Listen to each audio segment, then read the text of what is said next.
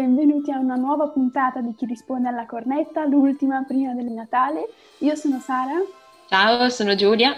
E appunto, proprio parlando di questo periodo, il periodo appena prima delle vacanze di Natale, abbiamo pensato di fare una puntata. Una puntata a tema riguardo al Natale, alla preparazione per il Natale, a tutto quello che poi comporta il Natale bilaterale, insomma.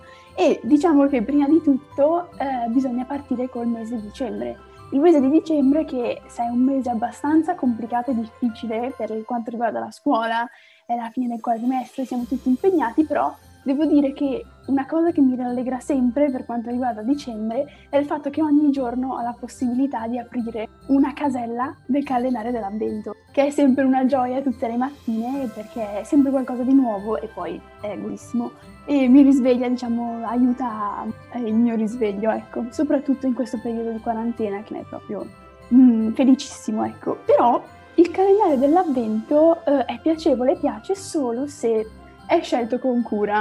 A me è capitato tantissimo e spessissimo eh, di dovermi trovare a comprare l'ultimo rimasto perché appunto eh, facevo tardi, ecco. E quindi mh, mm, io vi invito ad andare sempre presto, sempre prima a cercare il vostro calendario dell'avvento perché vanno a ruba, ma soprattutto a fare una ricerca e una selezione importante. Io quest'anno eh, l'ho comprato due settimane, tre settimane prima di, di dicembre e ho potuto scegliere quindi dopo un'attenta ricerca, un'attenta analisi di quelli che c'erano al supermercato, ho comprato, mi farà ridere, è una tradizione da bambini ma è una tradizione che per me è rimasta e rimarrà sempre anche perché il cioccolato, il cioccolato non ha età e al cioccolato non si può dire di no ed è il calendario della Kinder, ed è il calendario della Kinder con i cioccolatini, quelli il mini, il mini bueno piuttosto che la mini barretta Kinder, che un po' mi ricorda la mia infanzia, è buonissimo, è bellissimo, è super, è super dolce. Tu Giulia invece cosa hai eh, comprato? La preparazione è fondamentale, anch'io mi preparo mentalmente al calendario dell'avvento e di solito me lo porta mio papà e um, lo presenta sempre come una sorpresa, anche se in realtà ormai va avanti da anni, quindi io me lo aspetto, però allo stesso tempo comunque sono contentissima come se si trattasse effettivamente di una sorpresa e di solito io ho quello con i cioccolatini Lindt e l'Indoor perché sono i miei preferiti, però l'importante è che ci sia il cioccolato comunque, mi va bene tutto. Se ho quello sicuramente sono felicissima e non esiste che io me li tenga da parte, cioè ovviamente quello che apro, la casella che apro deve essere subito preso, gustato sul momento proprio. E, e quindi sono proprio felice quando lo faccio ed è qualcosa che non smetterò mai di fare, cioè io penso di comprare calendari d'avvento per il resto dei miei giorni e di non rinunciare mai perché non è assolutamente una cosa da bambini, ma anzi è una cosa che ti rende profondamente felice. E um, adesso parliamo invece degli addobbi di Natale, dell'albero di Natale, proseguendo proprio cronologicamente in questo periodo, in, a dicembre. E, allora, non so te Sara, però noi siamo molto metodici cioè, in genere, quando addobbiamo la casa lo facciamo sempre nello stesso modo e mettiamo gli addobbi nelle stesse identiche posizioni da anni, davvero da anni, e cambia veramente poco.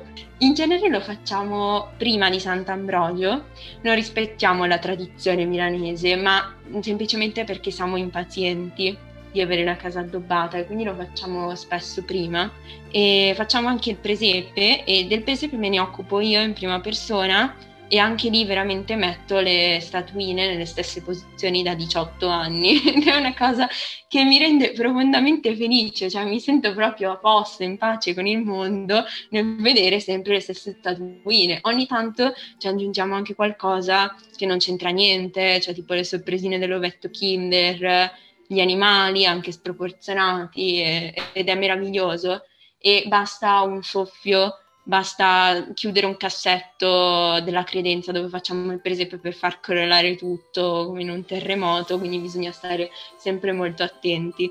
E i tuoi addobbi come sono?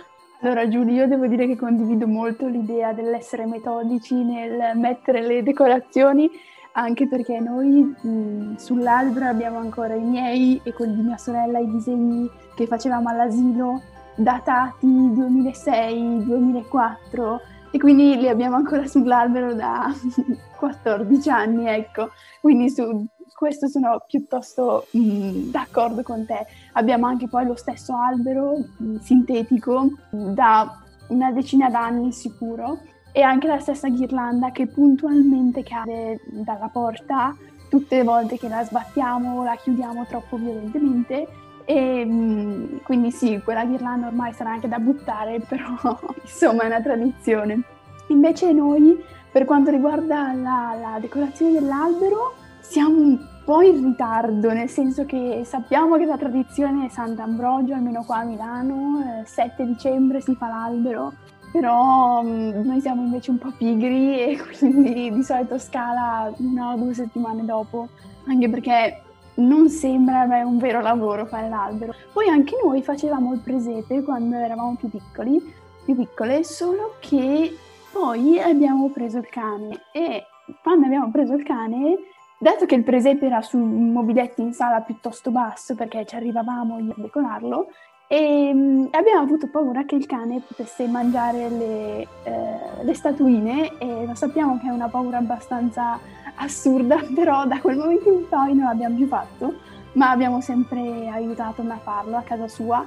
Lei che ha questo spazio incredibile che decora con la cartapesta azzurra, con le stelline d'argento, mette tantissimi personaggi all'interno del presepe, anche personaggi che non c'entrano, mucche, tori sproporzionati rispetto alla figura di Maria e Giuseppe, insomma, è sempre, è sempre divertente fare gli addobbi, devo dire.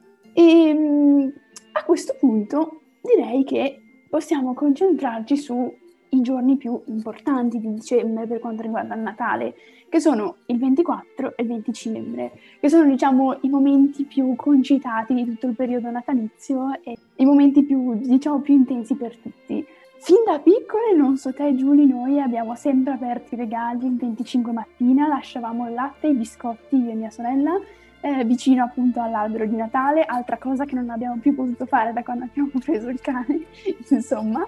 E il 25 mattina prestissimo, eh, appena potevamo, per andare ad aprire i regali aprirli il più velocemente possibile, il più in fretta possibile, non solo per vedere cosa poi ci sarebbe stato dentro, ma solo per, eh, perché anche poi i miei genitori dovevano preparare la casa per ospitare il famoso pranzo di Natale che si mh, mm, svolge sempre a casa nostra perché tutti i parenti abitano in zone diverse della Lombardia e diciamo che Milano è il centro un pochino, è il punto un po' più vicino per tutti, ecco. E, ehm, e, i miei genitori sono sempre stati abbastanza in ansia per questo pranzo di Natale, abbiamo sempre dovuto portare su tavoli, sedie, però diciamo che il pranzo di Natale di solito avviene ai nostri, i nostri parenti da padre, perché quello con i parenti da parte di mio padre lo facciamo sempre qualche giorno prima, qualche settimana prima, lo so, non siamo molti, ecco. Invece tu Giulia cosa fai?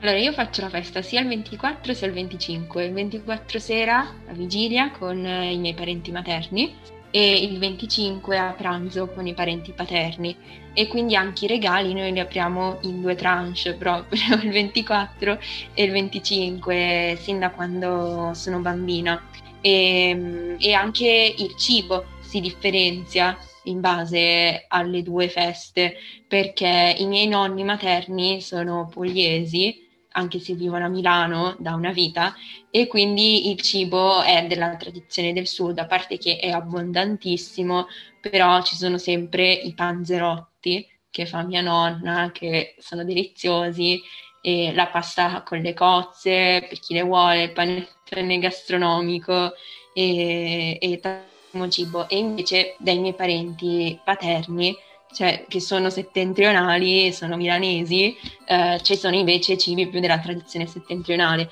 Però ciò che accomuna entrambe le feste è la presenza inquietante dell'insalata russa. E dico inquietante perché non si sa come ce ne sono sempre abbadilate, c'è sempre un secchio di insalata russa che gira e nessuno la vuole mai. Io ho sempre visto persone piluccarla, i miei parenti che al massimo quando stanno aspettando tra una portata e l'altra si, prendono un po' di insalata russa, però non ho mai visto proprio piatti pieni di insalata russa. Io personalmente non la prendo mai, quindi non capisco perché si compri ancora l'insalata russa effettivamente che scopo abbia. Non so, anche Ma, tu guarda, la conosci nei tuoi pranzi, Sara? Guarda Giulia, eh, per me la, l'insalata russa è una costante, è sempre al centro del tavolo eh, vicino alle candele, vicino alla, alle bottiglie, insomma, per invitare la gente a prenderla e a vederla e a dire dai, la mangia, è buona. Però purtroppo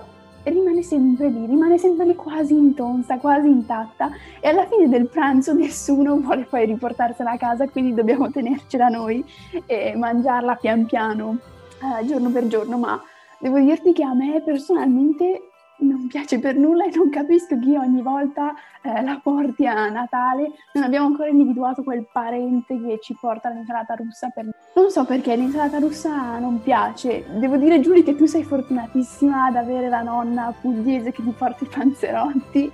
Ma mm, noi invece abbiamo più una tradizione settentrionale, come dicevi tu, eh, perché diciamo che la nostra portata principale eh, sono appunto i crostini, burro e sanicato, quelli, di quelli si fa indigestione a Natale ne, e non, non, rimane quasi niente e, e poi non, non, li si può vedere fino al successivo. Quelli e poi appunto come prima portata di solito o i tagliolini con i funghi, una volta mi ha sperimentato questo, una volta mio padre ha sperimentato la pasta col pesce, quindi cozze, manzino e altro, come dicevi tu, però diciamo che la portata principale, quella che tutti aspettano, sono i tortellini in brodo. Un piatto che può sembrare un po' triste, ma diciamo che è un po' la nostra tradizione che piace a tutti.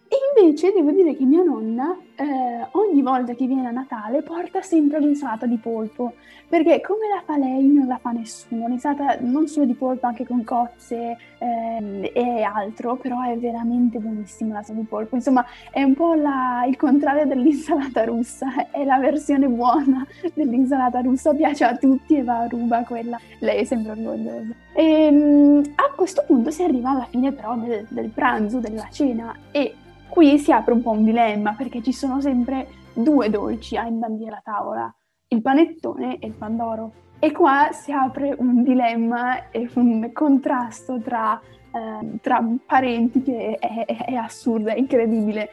Devo dire che da noi è abbastanza omogenea la porzione di famiglia che preferisce il pandoro e che preferisce il panettone. Devo dire che io non sono particolarmente fan di entrambi però se devo scegliere preferisco il Pandoro, perché ho, ho, un odio incredibile per l'uvetta e i canditi, lo so che non sono una brava persona, però devo dire che mi piace moltissimo la pasta. E c'è la tradizione da me che mio zio appunto portasse il panettone senza uvetta e canditi, non so dove lo trovasse, se lo faceva fare apposta, però quello era, metteva d'accordo. Tu Giulia invece cosa preferisci? I tuoi cosa preferiscono? Allora, premesso che in casa nostra ci sono sempre entrambi e comunque mangiamo tutto, però io preferisco il panettone.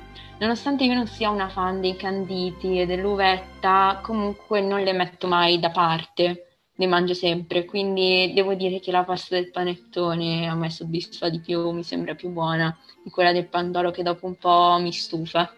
È vero, è vero, sono d'accordo, il pandoro è veramente dolce dolce. Poi se ci si aggiunge anche il mascarpone che mio padre mattina di Natale fa a mano e diventa troppo troppo. Dolce, anche a me non fa impazzire, neanche il mascarpone, proprio una bravissima persona da questo punto di vista, però è, però è così.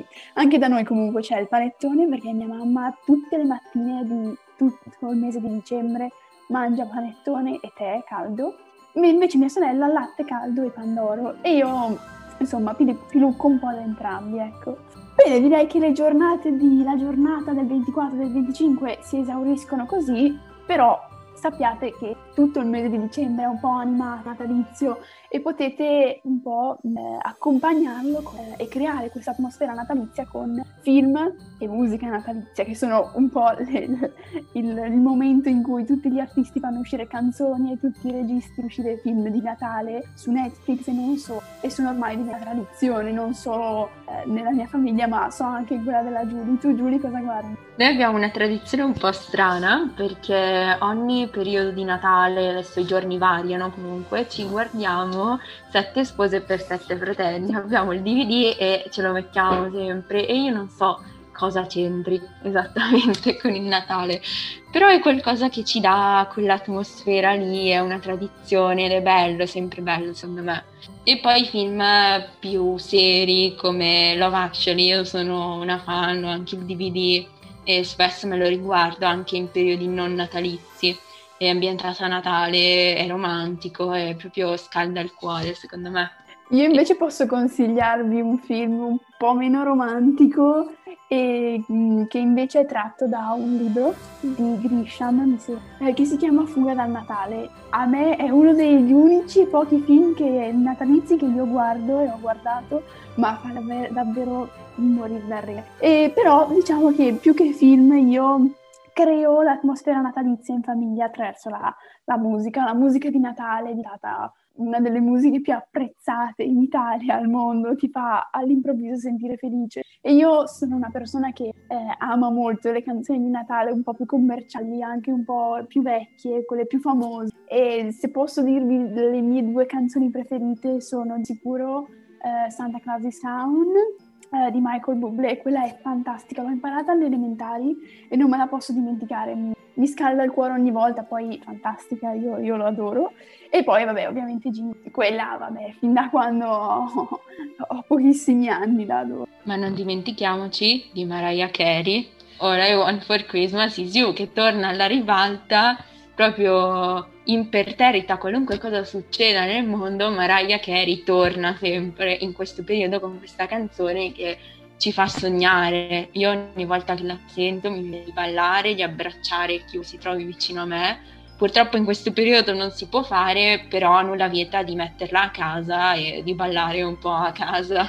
E di scatenarsi, è vero, come ho potuto dimenticarla, lei è, è fantastica. Poi fa degli acuti assurdi che tu senti solo a Natale, però ogni volta ti, ti scaldano il cuore, ecco. E poi è vero, ti viene di ballare. Oppure anche mi viene in mente Last Christmas, degli Wham, mi sembra. Anche quella era una, veramente stupenda, bellissima anche quella. Poi tutto sotto la neve, ah, la vediamo molto poco. Il mio sogno è fare un Natale sotto la neve, come in quei film in cui incontrano il principe azzurro. il principe sotto il vischio. Fantastico. Vabbè ragazzi, questo era un po' nostra, il nostro Natale, il nostro mese di Natale che speriamo stiate vivendo in via felici, contenti, allegri, anche se è un periodo un po' difficile. Eh, però diciamo vi ricordiamo che quest'anno comunque il Natale non sarà come tutti gli altri, bisognerà fare molta più attenzione, non si potrà essere in tanti, anche se si può spostare di comune in comune, almeno per ora, e si potrà fare in pochi, in poche persone godetevelo quando potete, ma mi raccomando, in sicurezza, divertitevi, ballate, però mi raccomando, senza mettere voi agli altri. Questo è bellissimo da sottolineare, purtroppo speriamo sia l'ultimo Natale così, però dobbiamo stringere i denti. Speriamo di avervi rallegrato un po', che, di avervi dato anche qualche consiglio, di avervi mm. interessato con le nostre tradizioni, che... e niente, dai, allora ci, vi salutiamo, vi auguriamo buone vacanze per, per adesso, ci, ci, risentiamo a gennaio, il team di chi risponde alla cornetta va in vacanza e, e ci risentiamo a gennaio. Buone vacanze, non mangiate insalata russa, mi raccomando. Dai, buone ciao, vacanze a, a tutti. ciao. ciao. ciao.